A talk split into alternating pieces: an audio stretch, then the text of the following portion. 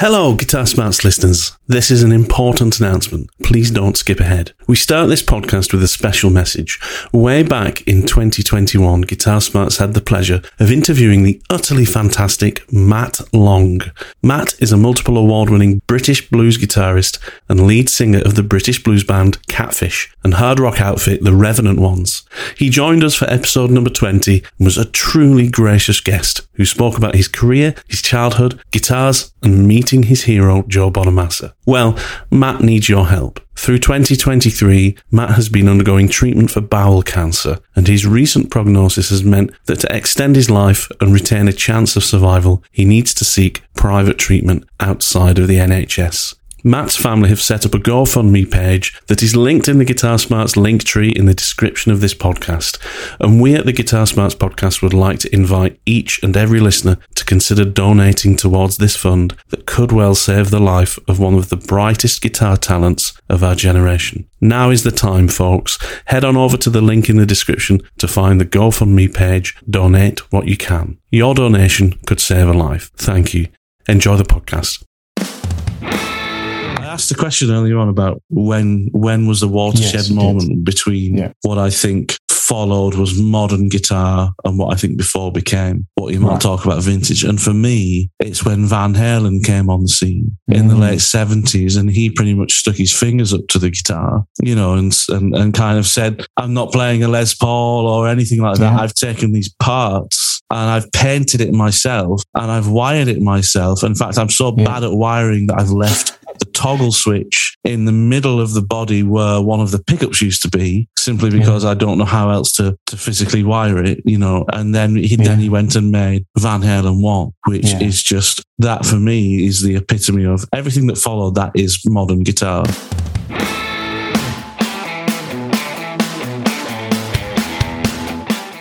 Greetings, welcome back to another episode of the Guitar Smarts podcast. Thank you very much for joining us. This week, Kieran and I are debating on vintage vibes versus, versus modern technology. What is the best? Is vintage the best? Modern the best?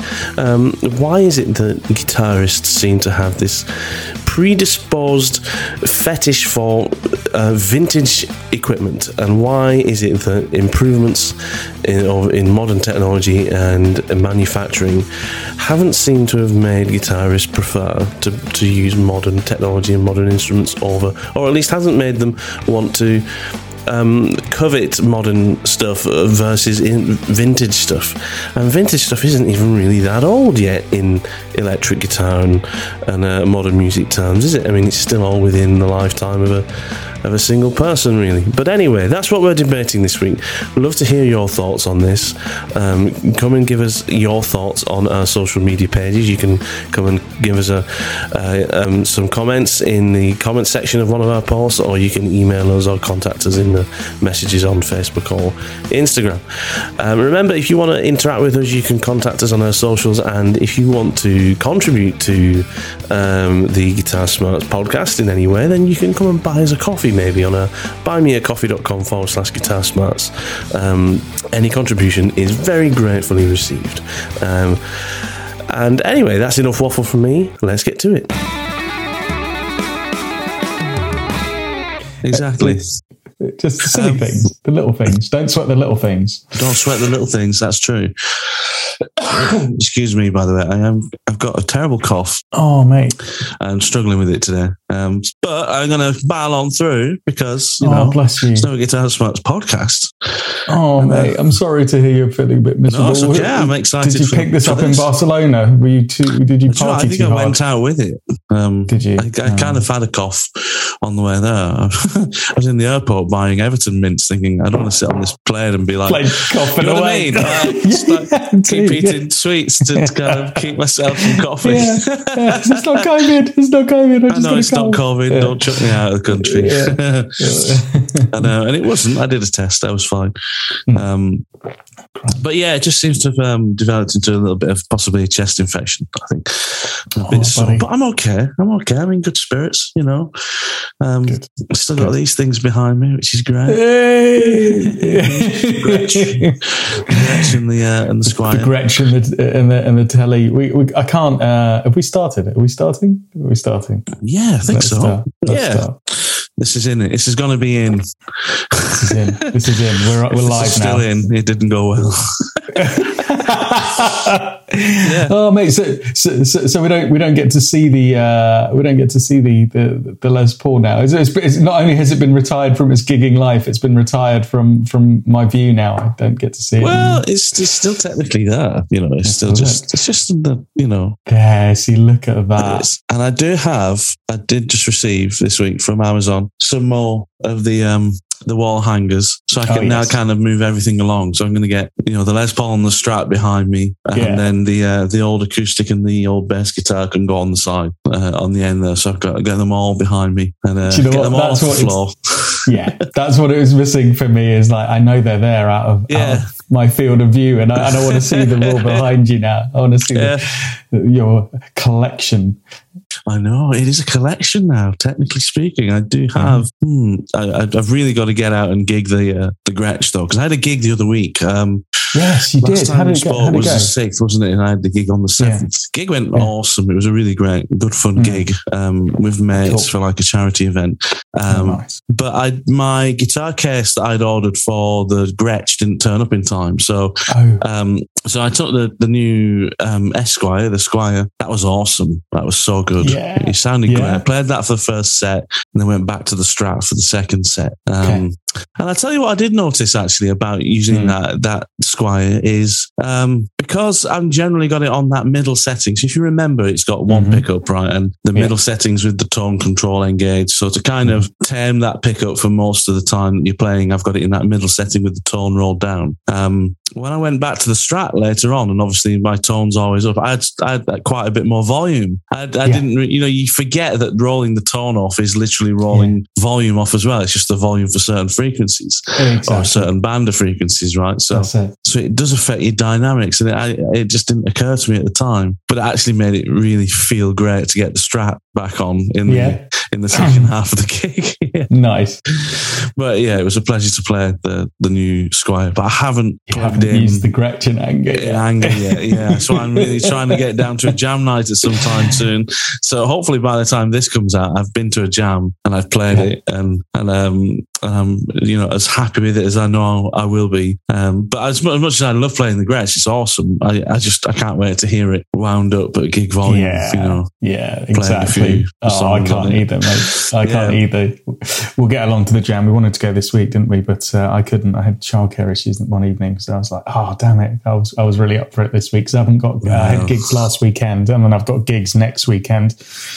Um, well, the jam but, we want to go to is a weekly thing anyway, isn't it? So we've got plenty of opportunity. We have plenty of opportunities, yeah. but, but this would have been perfect because because I'm I'm gig free this weekend, so that would have been my playing for the week sorted. But um, yeah, didn't didn't didn't align this week. But um, but you know what? You've raised a really interesting point as well, which is one I'm trying to get my trying to figure out as well. And and if I if I spend some time thinking about it and figuring it out, I'll find a, a solution.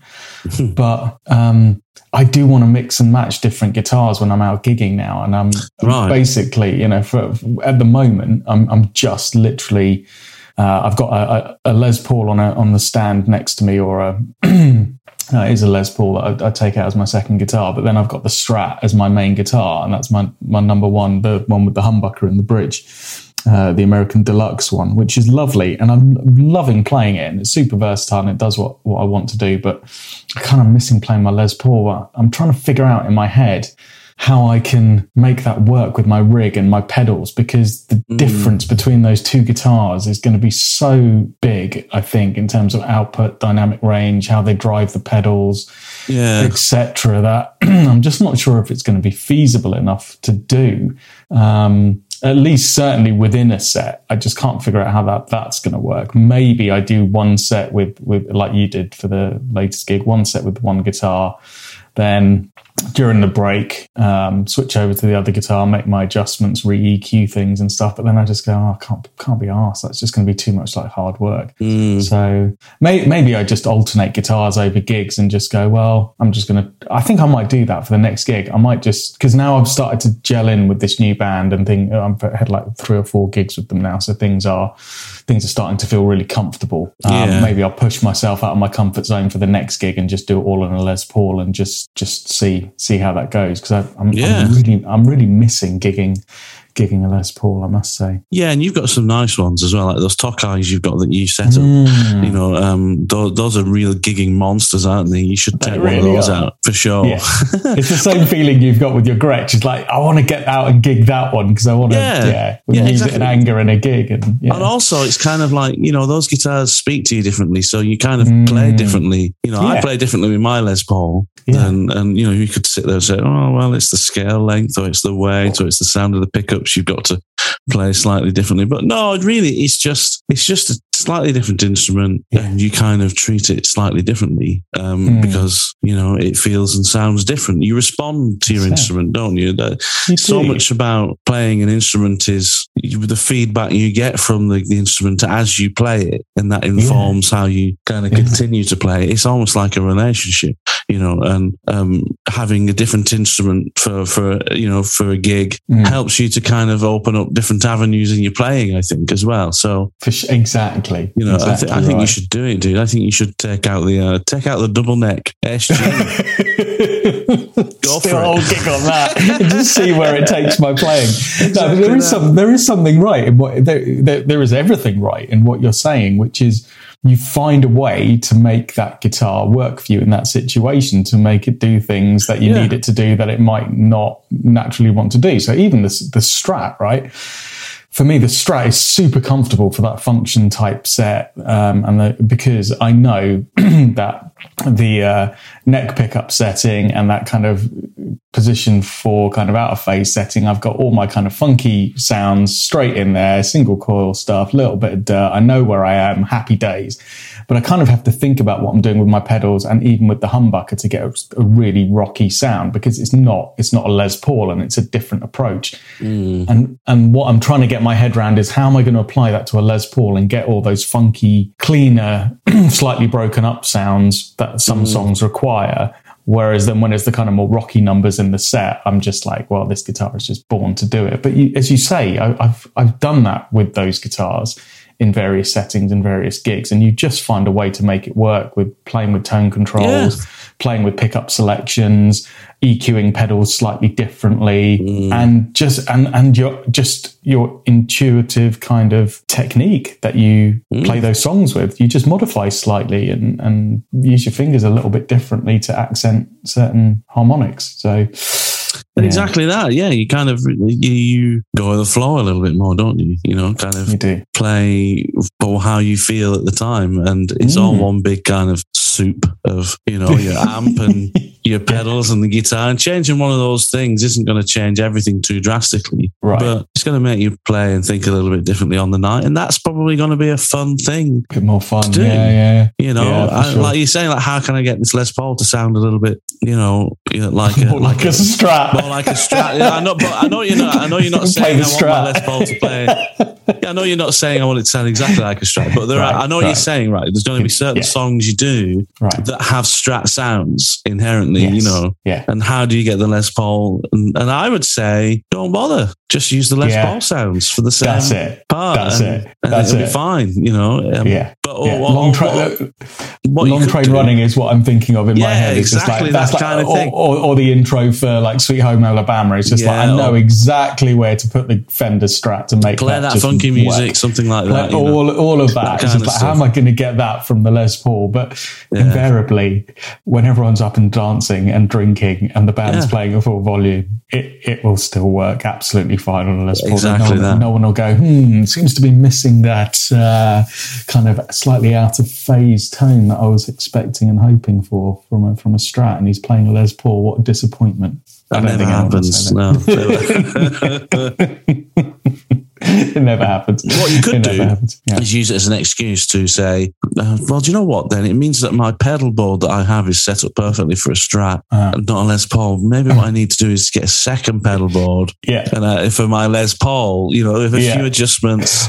Well, do you know what? I have uh, one, two, three. I, I- I'm not a huge pedal collector. Like, uh, I'm not. I'm not Mick and Dan from that pedal show where you just dial in and they've got like seven hundred thousand pedals sitting behind them. But I've got about half a dozen or so pedals uh, sitting over over on the other side of the room on a, on a shelf, which are ones that just don't work on on on my board with a strap very well, but they they really work with a Les Paul. Les Paul, yeah. So what I will do for the next gig is swap the pedals out. That I know there's two or three of them. Uh, like that way, you know that way huge uh, pedal that you The recommended to my was it wife. the STO, yeah. Like that, just with a Les Paul through my Blues Deluxe, Yeah. it just works. There is something about it. It just, it just everything is right in the world. Those, that combination is amazing. I can't really get it to work very well with a Strat. It No. just, it, it just doesn't. It doesn't. I don't know. Well, also, Uh, your Strats don't have kind of normal Strat pickups, right? Mm. Is that right? So, The uh, one of them does. One of them, Right, okay. The the one I made has got um, bare knuckle Irish tours in it. But you're right. The one, the American Deluxe, has got the noiseless um, Right, threes in it. Yeah, so not not classic pickups. yeah. Yeah. Well, you know, see, this is the thing horses for courses. It's kind of, you know, one thing can sound amazing with one guitar and it just doesn't quite cut the biscuit with cut the biscuit. Has anybody ever said that? But anyway, it doesn't quite cut the mustard. That's it. I think we should cut the mustard. many metaphors on this episode. Yeah, yeah, I think I've yeah, I think I've destroyed many turns of phrases. Anyway, yeah. So it's it's funny, isn't it? It's all it's all like I said. It's like a big soup, isn't it? Of, Yeah. of different things, of ingredients, guitars, all your your pedals, and you and, and everything. It's just a case of you know play around with the ingredients for from Yeah. gig to gig. And have fun and experiment with it. That's Otherwise, what I what's do the with point of my having all this Helix. gear? You know, I mean, my Helix. Yeah. You know, like the last time I gigged, you see, I had a dual amp rig. I was playing through a Plexi and a Fender Deluxe and switching between the two for my clean and my dirty sounds. No, yeah, that's, so what I had on my Helix. It was, and it sounded fantastic. You know, stereo Yeah. delay. Um, Oh, what a pleasure. You know, I had a Klon, Klon for the for a bit of a boost, Yeah. um, just to kind of thicken things up a bit. It- it's just the next time I go out, I'll probably take myself, you know, with a I don't know, you know, a Doctor Z, maybe probably probably use a Doctor Z amp and maybe a you know a clean Soldano or something like that. Oh, literally, Whatever whatever you can Whatever think of, you can now program. It's there. It's whatever there. I want, It's there. mate. Honestly, It's there. the me world is talking my about old school technology. old school technology from me. versus modern. Yeah, versus modern world. There Well, you go. that's There's what we're segue. talking about this week, isn't it? What a segue that What a was. segue. What a segue. completely unintentional, but um, but it happened perfectly. So yeah, this week Sorry to interrupt this fascinating conversation, but if you've made it this far, maybe you should subscribe to the Guitar Smarts podcast. Go and do that now, and then let's get right back to it. This week we are talking modern tech versus vintage vibes, and Yes. what is the best balance? Is there a balance? Is there? Is it best to be vintage? Is modern now better? Who knows? I mean, it, it's subjective, we know, but um, this is quite an age-old question. I think um, modern tech versus vintage vibes. I've got a question for you. Yeah, go. Right, because I've got I've got an answer for this because in my studies, uh, you know, this morning and last night, whilst we were Hmm. whilst preparing for this conversation, um, I was thinking about this. When do you think guitar first? When do you think that um, watershed moment was where guitar became modern and vintage? Where there was a modern and a, a time and a vintage, and everything behind it suddenly became kind of vintage leaning. You know what I mean? Where there was Yeah. when do you think that was? I've got an idea as when I think that when I think that was. uh, was it when the Parker Fly came out? oh yes, the Fiat Multipla of uh, of guitars. and then everyone realised the future is not the way forward with carbon fiber, and actually we need to we need to look backwards. In, in, do you know what? In all seriousness, um, I know I know that's a really tongue in cheek comment about the the, the poor, um, much maligned uh, Parker fly, but.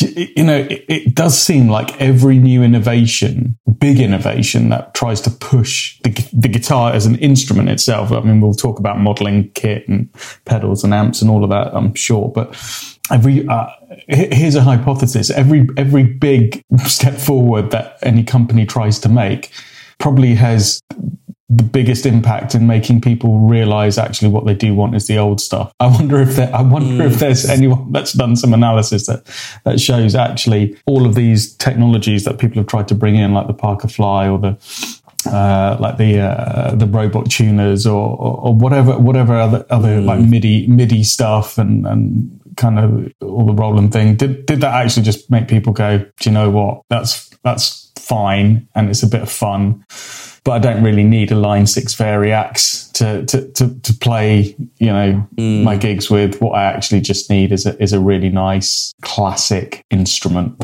uh, and mm. and they, and they made some great ones in the in the in the fifties, sixties, whatever. So I'll just go mm. and, go and get one of those. I don't know. It, there seems to be a reluctance. I think we've spoken about this before, but there seems to be a degree of reluctance at pushing forward in the main away from the yeah. traditional. So then, I if the tradi- do you know? Yeah, yeah, absolutely. I'm sorry, you, I interrupted you there. Um, but I was going to say, for me, I think there's an element of cork sniffing. You know what I mean? I, I do. Honestly, I think. I think you have to explain that, that, that because. Uh, yeah, our global audience might might not understand what cork sniffing. Uh, means. Right, okay. So it's kind of um,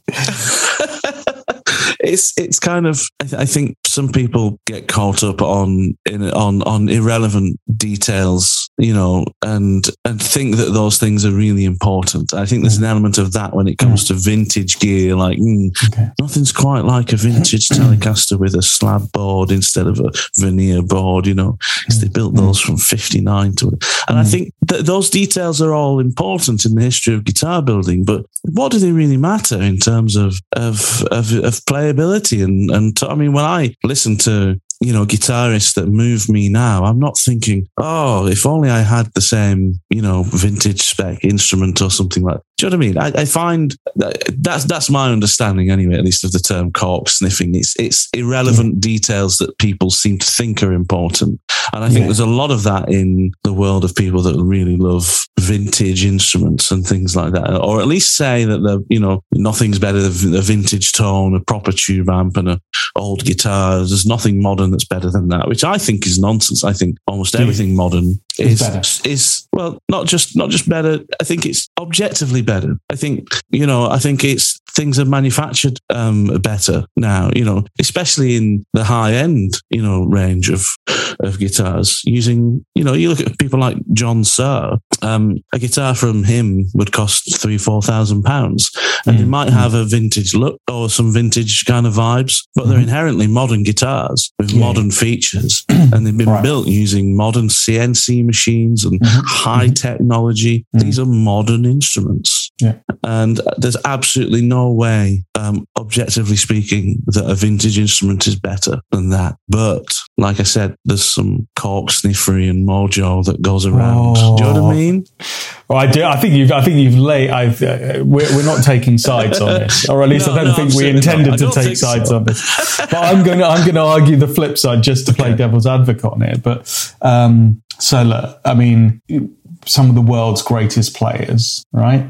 People that can arguably afford any instrument of their choosing, right? They could go and buy the greatest modern made guitar. Mm-hmm. Um, but we often see them making the direction for the hand wired boutique amplifiers, the 59 Les Pauls, the early 60s strats, the, the vintage stuff where they'll argue all, all the hours of the day that the extra long neck tenon in this guitar and the fact that it was made of Honduras mahogany, which you can't get anymore, and mm. the fact that these original PAF pickups were unpotted, but they just squeal in a different way. All of these little marginal things that they used to do with guitar building, but they don't do now adds up to that exact word you just said, Matt, which is this mojo that can't be replicated by modern stuff. Is that that they've deluded themselves into the hype and the marketing rhetoric and the nostalgia? Or is it that they are right and actually all of this modern stuff as as convenient and well finished and you know, uh, with all these minuscule margins of, of, error and tolerance and the quality control are all great, but it still doesn't sound the way a great vintage rig would. I don't know why. Why did why are these guys going and playing all this vintage stuff uh, when they when money's no object? Yeah, why are they? That's a really good question. yeah. Why? What are you doing? Why are you spending two hundred thousand pounds on a Les Paul? Get a Murphy lab. You know, if that's the vibe you want. You know. No, it's a good question because it must. You know, playing guitars and playing music is a very emotional thing. It yeah.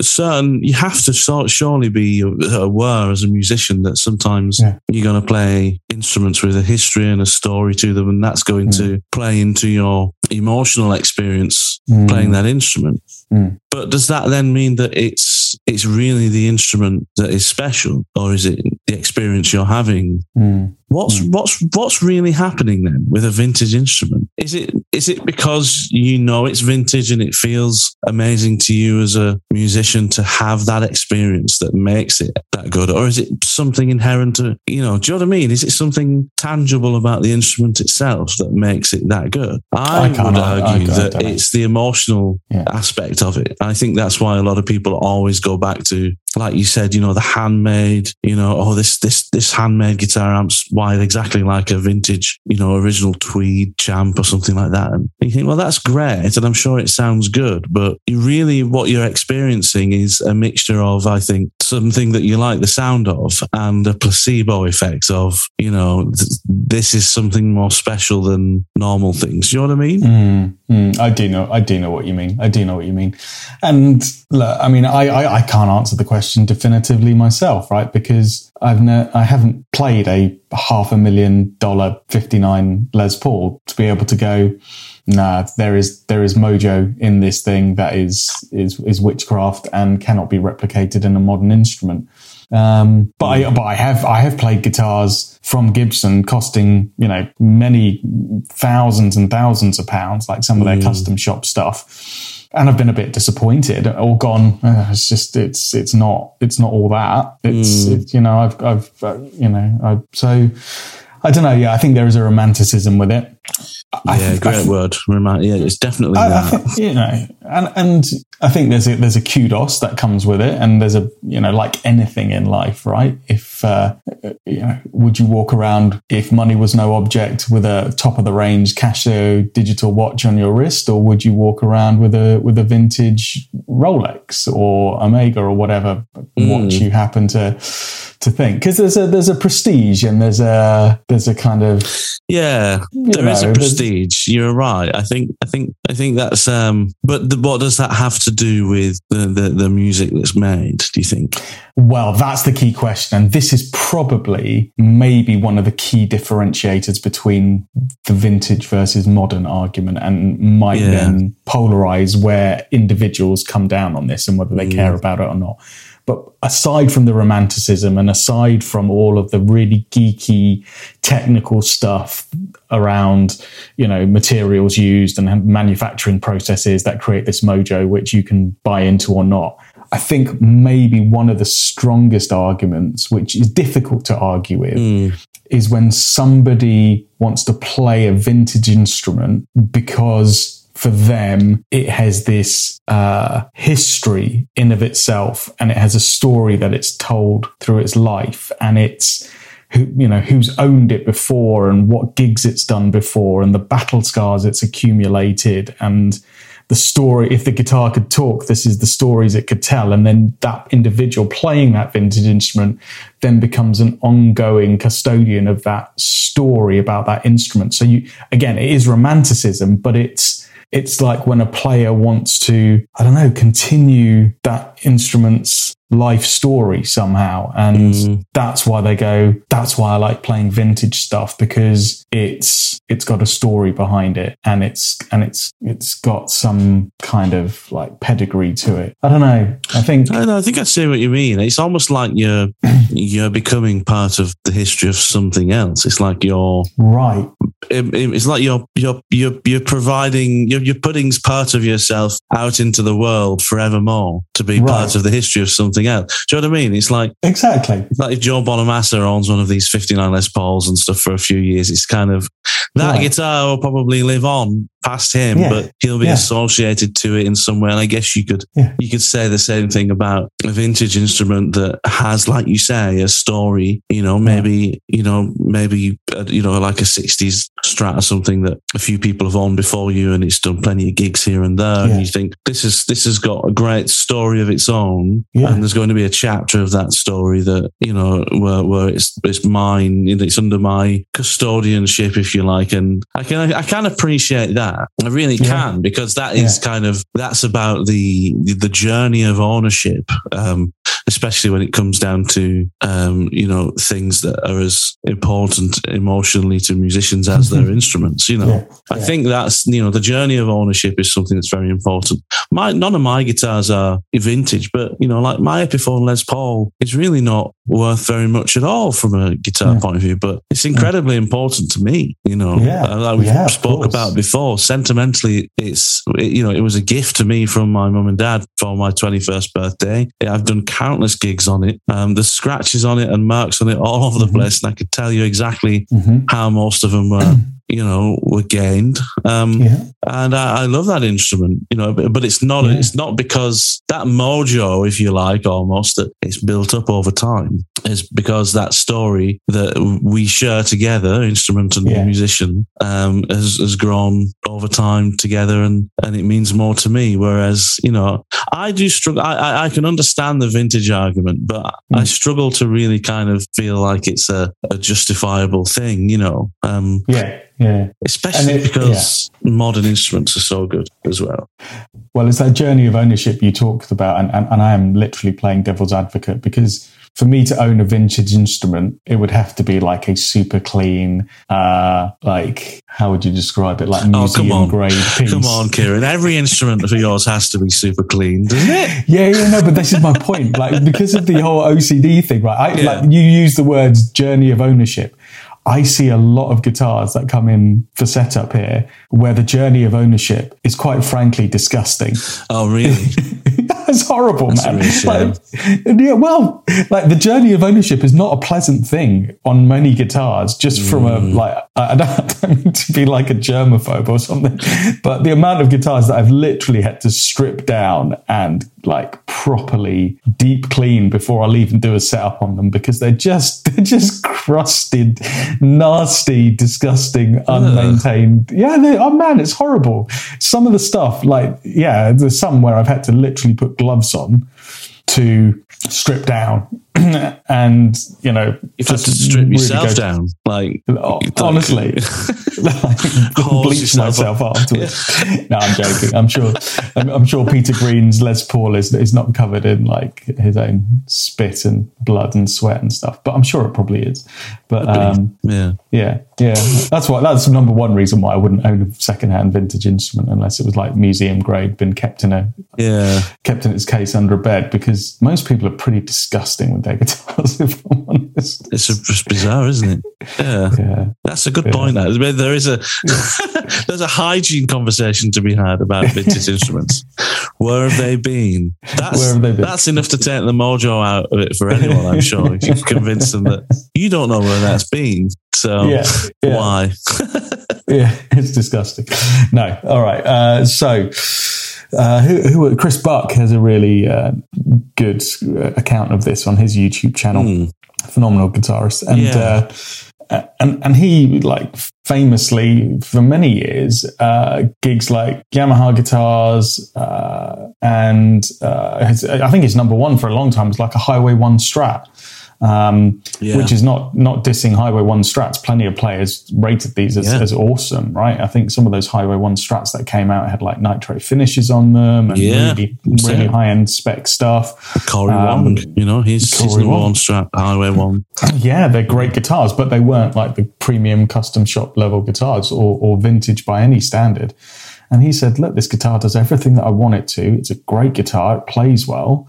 It, but I know intrinsically, it, aside from the, the kind of sentimental value to it, intrinsically the monetary value of it is not is not high. No. So I'm not constantly worried about the fact that I'm taking out a you know twenty grand, thirty grand, forty grand, whatever the figure may be, mm-hmm, uh, mm-hmm. vintage instrument that's going to get damaged or, or stolen. So I guess for many gigging guitarists, that's mm. not like prof- like professional. And obviously, there are some professional guitarists that listen to this show who are like, "Well, my guitar tech takes care of that," and, and it's in yeah. security guarded flight cases. And you know, well, you, know, you lucky, lucky bastards. Um, I know. Yeah, for, for most of us. No. Yeah, exactly. For most of us, it would, you know, never really happen. Although we have said before, like if you're and I've said this, I think, a number of times about, you know, when I've been disparaging the Murphy Lab. Um, if you can afford to get yourself a Murphy Lab guitar, you can probably afford to get yourself actually quite a decent vintage, real vintage guitar from Gibson mm. um, of around the same kind of era that the Murphy Lab's trying to, you know, kind of emulate, except in the, you know, certain, there's a certain number of guitars like probably, you know, late 50s, early 60s, 335 or ES style guitars, mm. the late 50s Les Pauls. No chance, obviously, Murphy yeah. Lab all the way because the actual vintage are going to be way more expensive. But right. If you go for something like a late 60s or early 70s style ES335, mm-hmm. you know, Murphy Lab is probably going to set you back four, five grand, six grand maybe. If you've got that money to spend on a Murphy Lab, you'll find vintage instruments from that actual mm. time. Yeah, we found them, haven't we, on looking Yeah, we found yeah. them before. And they're yeah. not all going to be perfect. Some of them might have had, you know, a headstock fix, or some of them might have had a refinish potentially at some point but you know they're there they're out there to get. So you know that i understand. Because i would rather buy a real vintage instrument than something that's trying to be a vintage instrument. But mm-hmm. we, have put a lot of time here to talking about the vintage side of things. Um, let's let's talk about modern instruments and why you know what what what modern instruments there are. What does the world of modern instruments look like now? Because one of the things i guess we haven't acknowledged as electric guitarists here is that vintage instruments still aren't really that old you know what I mean? I mean, mm. a, a vintage mm. violin might be like a 200 year old Stradivarius, but mm. for guitars and electric guitars, it's a very short amount of time. It almost seems silly to be talking yeah. about some things as vintage and some things as modern because it's still within the lifetime of a person. You yes. know, do you know what I mean? It's kind of, I mean, my, yeah. um, you know, my mum. How old is vintage then? How well, old is vintage? Well, that's it. My, my mum, you know, she's still here with us. She was born in 51. That's right. before the Strat came out. That was before yeah. the Telecaster came out. Um, so that's all still within the lifetime of a person mm. who's around now. It seems, it almost seems weird to call it vintage. It should just be, mm. you know, predating or something, you know, further back down the line. But I asked the question earlier on about when when was the watershed yes, moment between yeah. what I think followed was modern guitar and what I think before became what you might right. talk about vintage. And for me, it's when Van Halen came on the scene mm. in the mm. late seventies and he pretty much stuck his fingers up to the guitar, you know, and, and, and kind of said, I'm not playing a Les Paul or anything like that. Yeah. I've taken these parts and I've painted it myself and I've wired it myself. In fact, I'm so yeah. bad at wiring that I've left toggle switch in the middle of the body where one of the pickups used to be, simply because yeah. I don't know how else to, to physically wire it, you know. And then he yeah. then he went and made Van Halen one, which yeah. is just that for me is the epitome of everything that followed that is modern guitar sound. Mm. You know, he cranked mm. a plexi, put a variac on the voltage input mm-hmm. on the plexi mm-hmm. so that he could get more gain out of it. That for me is the watershed moment. Everything before that still sounded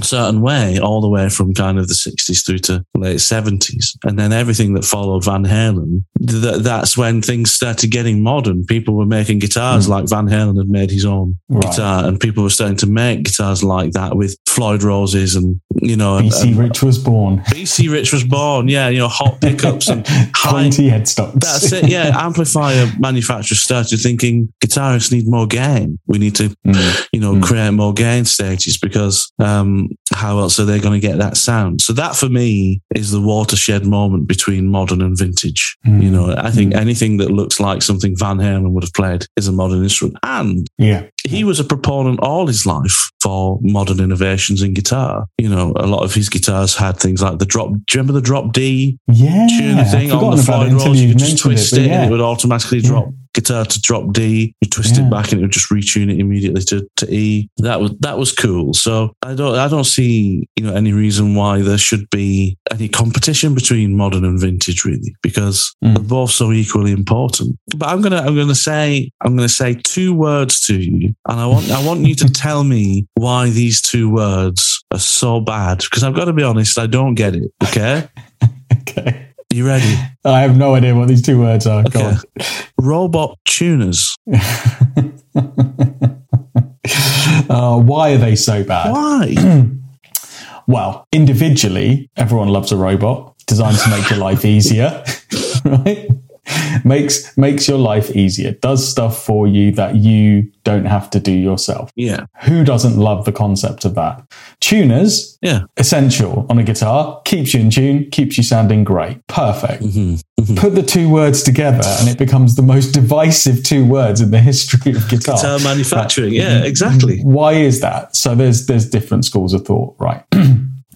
Uh, one school of thought is the very kind of elitist, snobby view of the world, which is, well, you're not a proper musician unless you have perfect pitch and you should be able to tune your guitar without the need of a tuning fork or a, a tuner. And robot tuners is one step so far that you're literally dumbing down the art form because you haven't even bothered to train your ear to tune the instrument yourself. All right. I'm not going to argue whether they're right or wrong. That's just one perspective. Another perspective is it's really ugly. Has no place on a on, on that particular guitar and completely ruins the look and mojo and vintage features of an instrument. It would be mm. like I don't know what would it be like putting a flux capacitor in like Henry Ford's first like, automobile. It would just be it would just it would just be weird. There, there, there's a there's a reason Doc Brown pulled up in a DeLorean with a with, you know Yeah. it, it, it it just looked right. That's right. It's like putting it's like putting a Tesla so- electric engine. Yeah, in a, in don't know. Uh, so yeah, uh, and then there's the other school of thought, which is it just didn't work particularly well. Some people just said it, it was just unreliable, and some people said it worked great. So uh, this this was the clash, wasn't it? This was the this was the this See- was the issue between modern and, and vintage. Yeah, because I don't. In I don't think it's. Do you know what? I I I put robot tuners on all my guitars now. I would. Would you really? Yeah, I would. I think you're. I think. I, I think. You, I think you're trying to bait me.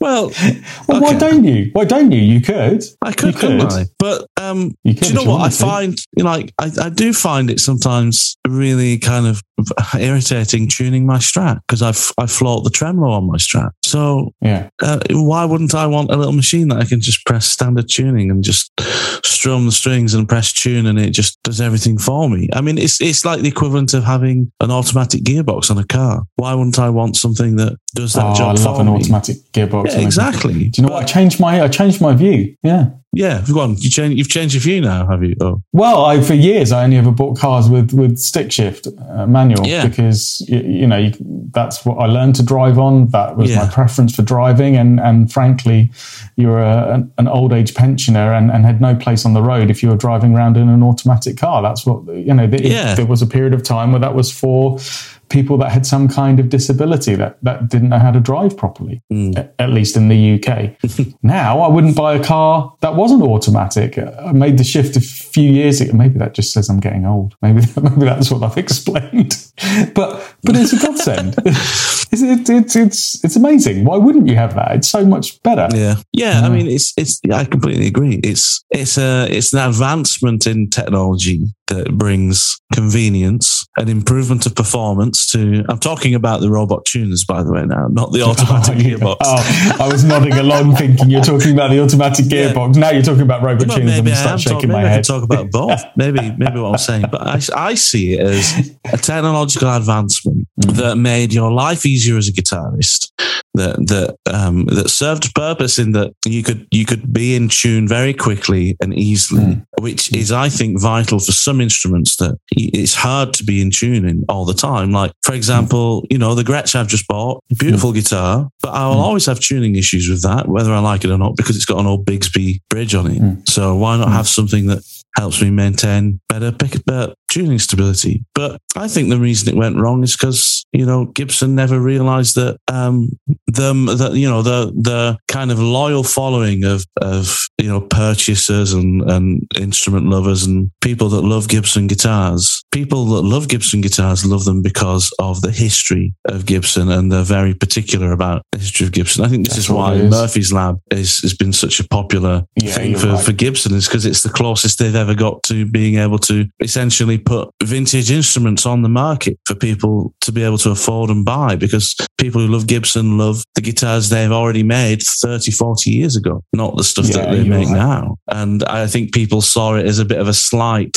to the history of Gibson to put something so modern on on the guitar whereas you know there are other guitars you know that have already have this technology and nobody's ever batted an Yeah. eyelid you know i mean there's you got line sixes guitars which you can digitally change the tuning on and nobody minds Yeah. that and that's a really Yeah. i think so for me again it's kind of it's the audience was in, was wrong rather than the technology I completely agree with you. That, that- that's probably the best explanation of why Robot Tuners failed is they put it on the wrong guitar. yeah effectively. The people that have got the money, uh, you know, from whatever it was, the late nineties through to through to today, that grew up coveting, you know, a beautiful Gibson Les Paul. It didn't have a robot tuner on it, so they don't want a Gibson Les Paul with a robot tuner on it. But probably Gibson could have put it on any other number of their non-heritage type models, and people would have, would have lapped it up. If Line Yeah. Six had stuck it on their guitar, we'd have all been praising Line Six, going amazing, amazing innovation. Mm. Um, so I think you're right. I think it was just the wrong guitar for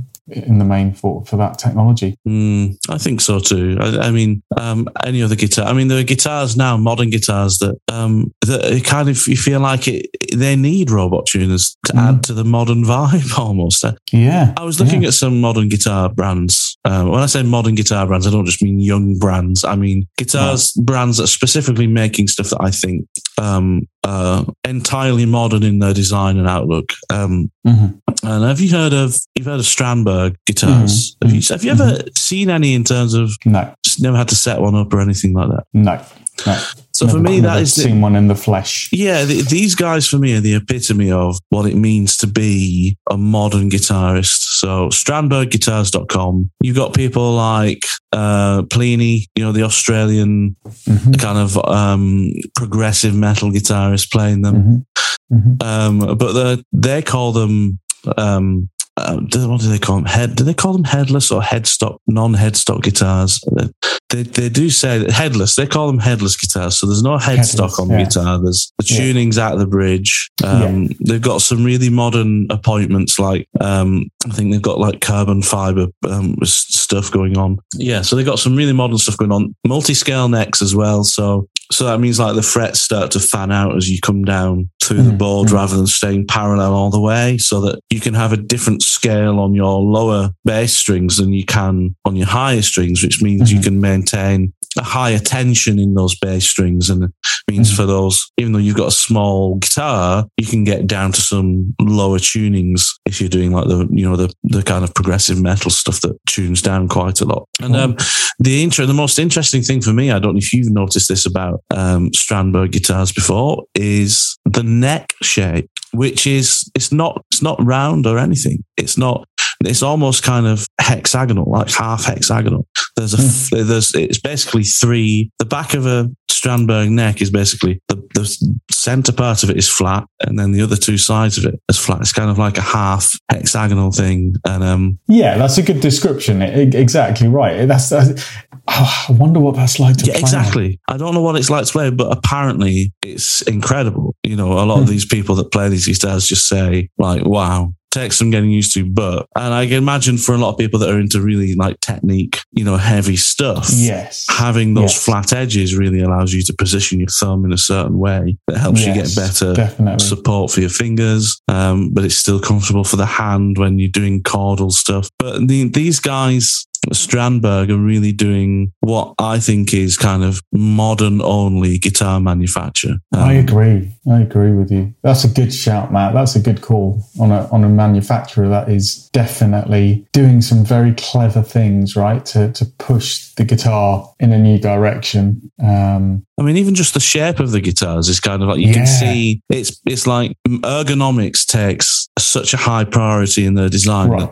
They're still making exactly. such, still making beautiful looking guitars, but the shape of their mm-hmm. guitars is kind of, our guitars are this shape purely to make the standing and seating comfortable, you know, kind of options for playing these guitars yeah. comfortable. Yeah. Do you know what I mean? You can have, you can see it. You can, you can see, it. Yeah. You've got the curve it, yeah. where you can have the guitar sat on your lap normally, or you, there's then another curve so you can have it kind of upright on your lap in a comfortable position. Um, and that is a really innovative move. You know, mm. they're not pandering mm. to older designs. They're not trying to go, well, everyone loves a strat. So let's, mm. let's mm. just do our own version of a strat. You know, it's, it's, we were, we're doing guitars this way for mm. modern Mm. guitarists to, to be able to realize, you know, the, the, the benefits of some modern guitar design. Um, and, and that's, that's what we're doing. I really, I don't think I'd ever, I don't think I'd ever buy one of these guitars. It's not something I would. Well, buy. that was exactly going to be my next question. If you had, I'm so I'm looking at the Boden Fusion NX6 Bonfire Red,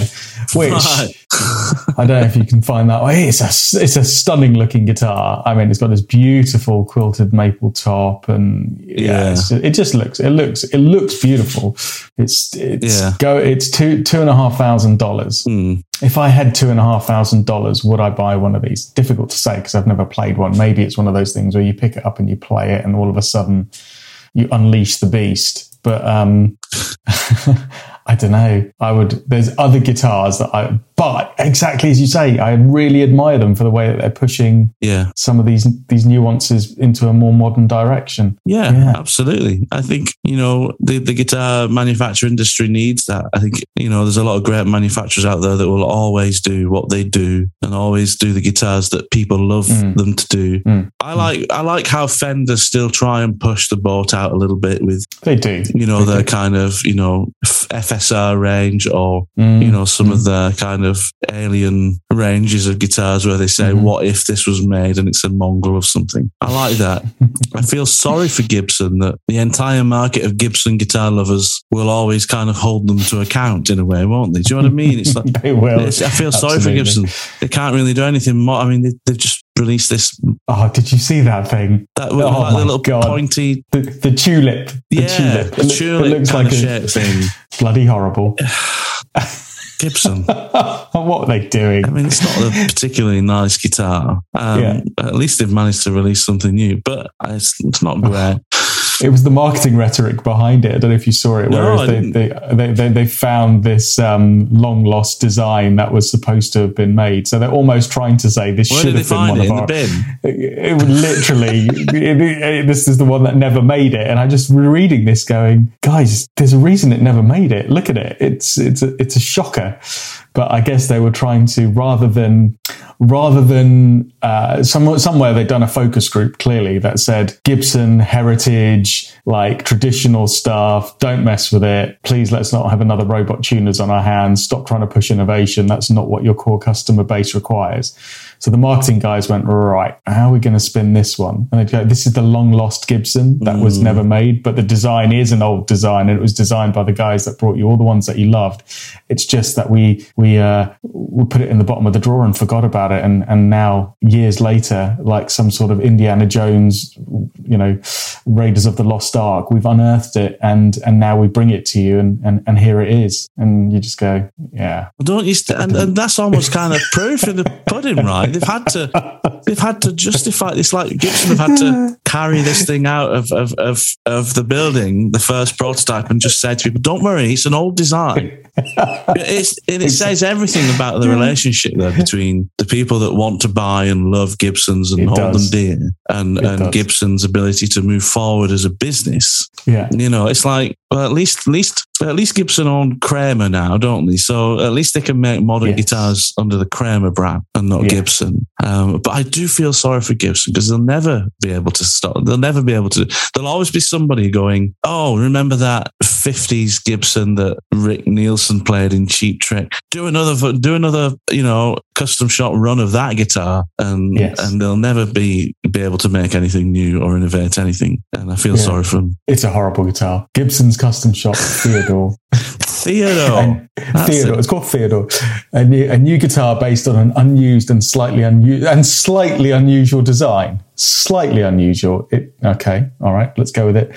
Made importantly by its former president and legendary guitar innovator Ted McCarty in 1957. So this is an original 57 design, Matt. We just it's just taken this long for them to bring it. So this it- this would be one of the designs that Ted McCarty would have kind of done to warm his hands up in the morning. So it was probably crumpled up, right? Yeah. And it can't, you Yeah. can't say it's an original design if No. do you know what I mean? If I design uh, a recipe now for something I want to have for lunch because it's lunchtime and I'm hungry, if I design something and I and it's and it's absolute nonsense and I can tell it's going to be rubbish, that doesn't Yeah. mean it's still an original recipe or original design. It's do you know what I mean? It's I think sometimes they need to just disregard some stuff as nonsense. I mean, I'm sure Yeah. Ted McCarty would have looked at it and gone, you know, drawn it out and looked at it and gone, no, no, I'm going to carry on going, you know, with the maybe this SG design that I'm doing because that's a better pointy, uh, you know, guitar.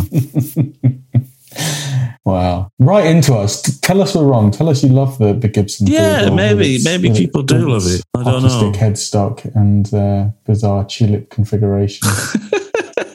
Good lord. But I think to, we're, we're just bashing Gibson again, aren't we? yeah, it's terrible. Um, So to summarize for me, I mean, I you know every every guitar I have on the wall here is either based on or is a vintage style of guitar, but it wasn't made in a vintage time. And I love these guitars, but I guess for me, I I, I don't really understand why um, vintage instruments seem to be considered as superior necessarily. I, I shouldn't. I don't think that's the case. I, I, in any other Yeah. area of industry, you know, technology, manufacturing capability, design, it Mm. gets better over time. Mm. I think it's the same with guitars. I think people who really, really love and think that you know the vintage instruments and amplifiers are superior. I think they should maybe question themselves. You know, I just ask themselves why. Why do I think that? Maybe I should go out and try and look at a few more modern um, instruments and and just see if I can see if I can challenge that that you know that um, belief I have about vintage instruments because Mm. I, I you know like I said I, I love vintage instruments I like the way that they look I like the way that they sound and play um, but I love modern stuff too and um, Mhm. and I love the way that modern manufacturing is going for guitars I think it's fantastic Well, I yeah, I couldn't have said it better. I think I think it's always nice when you can blend a healthy mix of the two things. You know, Yeah. scratch scratch that kind of vintage traditional thing within a rig, and then and then know the elements that are better better off being being modern. And at the end of the day, it's how it sounds and how how you feel about it, isn't it? Mm. So you know. There is no right and wrong. It's it's all subjective stuff, but uh, nice nice yeah, nice disclaimer just You're to right, prevent though. Joe Bonamassa coming after me. Oh, cool dude are you gigging this weekend No, nothing this weekend, which is which is nice. I got a weekend off, uh, and then uh, the week after, yeah, starts a starts a nice little string of gigs. But I've got some holidays coming up as well, some some trips abroad. So yeah, I've got uh, I've, this is my last weekend of just chill actually, and uh, I've got a couple of guitars to set up this weekend, and then next week, yeah, back on back on the gigging wagon, and uh, yeah, that should be great. Fantastic. How about you, mate? You got any more more dates in the diary coming up? Your your dates just seem, seem to drop in at short notice these days. Sometimes, yeah, sometimes a, a, a, date will drop in. I'm trying to start, actually, kind of trying to start a new little band project with some friends oh, at the oh, moment. So man. Rory Harvey, um, yeah, and um, some guys I know in the Guildford area, um, great musicians I've known for a long time. Uh, Chris Nugent, Owen Logue, Tom Worrell. Some of these guys I've I've known for a long time are superb musicians, and I just mm. kind of asked them, do you, do you fancy getting a little pub club band together doing music that we want that, that you want to do that you never get the chance yeah. to do? Yeah. And I'm talking like a lot of you know yacht rock kind of stuff. You know, yeah, yeah, yeah. A bit of Toto, you know, a oh. bit of Michael McDonald, maybe some Steely Dan. Wonderful. Stuff like the stuff that I've never had the chance to play, but I'd love to play. But also, I'd like to play with these guys because I miss mm. playing with them because they're all such great musicians. Um, so I'm hoping to get together with those guys maybe end of June, um, around that time, if if they're free, start jamming out some stuff, and then maybe get some gigs in the diary after that. But other than that, oh, no, I mean it's just going to be the occasional jam night for me now for the rest of the year. No more gigs kind of planned. I'm probably going to turn a lot of them down unless you know if I can't really turn the money down, then I won't. But um, I don't need to do them, and um, a lot of them are a pain in the backside. So wedding gigs where you just got to be there six hours before you're playing, and you know yeah, how it yeah, is. yeah. Yeah, I do. You're all depth I in do. the band. Nobody's sorted out yeah. a set. Yeah, just find it hassle. but yeah, that's me. Well, if you do get that super group together, my God, yeah, I'll definitely come along and watch that, man. That would be amazing to watch. I know, I know some of those guys, and I know you have spoken to me about some of those guys at length and told me how amazing they are. So, yeah, that'd be amazing but yes, it is wedding season upon us, and uh, yeah, that's that's it. Yeah, I've got I've done a couple of weddings already this year, and a couple more to go. So yeah, they're always fun. They're always fun in their own unique fun. way. Yeah, I know. Yeah, I am looking forward to the fact that the next gig is a pub gig though, and not a wedding. It's just like oh, yeah, brilliant. I miss those Great. gigs. You know. Just go, just go nuts in the pub and just yeah. That's it. Have a laugh. It's relaxed. It's more relaxed. Yeah, yeah. Cool, man. Oh well, look after yourself, buddy. I hope your I hope your cough gets better. And it yeah. sounds it sounds like you've uh, it sounds like you need to rest up this weekend, anyway. Yeah, I do. I'm going to take the rest of the you know rest of the day now just to chill out and oh, good man. Uh, and uh, and try and relax a bit and uh, and maybe do that for the weekend as well, depending on how I feel tomorrow. All right, buddy. Well, you look after yourself. Yeah, and, man, uh, too. Yeah, let's catch up again next week. It'd be good to good to chat. For sure. Brilliant, buddy. Have a cracking week. Yeah, See you on the next one. All the best, bud. Ta-da, Bye, mate. Thanks so much for listening to this week's podcast. We hope you enjoyed it as much as we enjoyed making it. What do you think? Come and tell us what you think about vintage instruments, vintage guitars, vintage amps, vintage equipment, whatever it is. Do you think it's a load of snake oil or do you really think there's something special there? And why is it that modern guitars aren't looked at with the same reverence as something old and uh, and vintage? Um, anyway, more interesting conversations in a couple of weeks' time from Kieran and myself. Hope you've enjoyed this one, and we look forward to seeing you in a couple of weeks' time. Take care. Bye bye.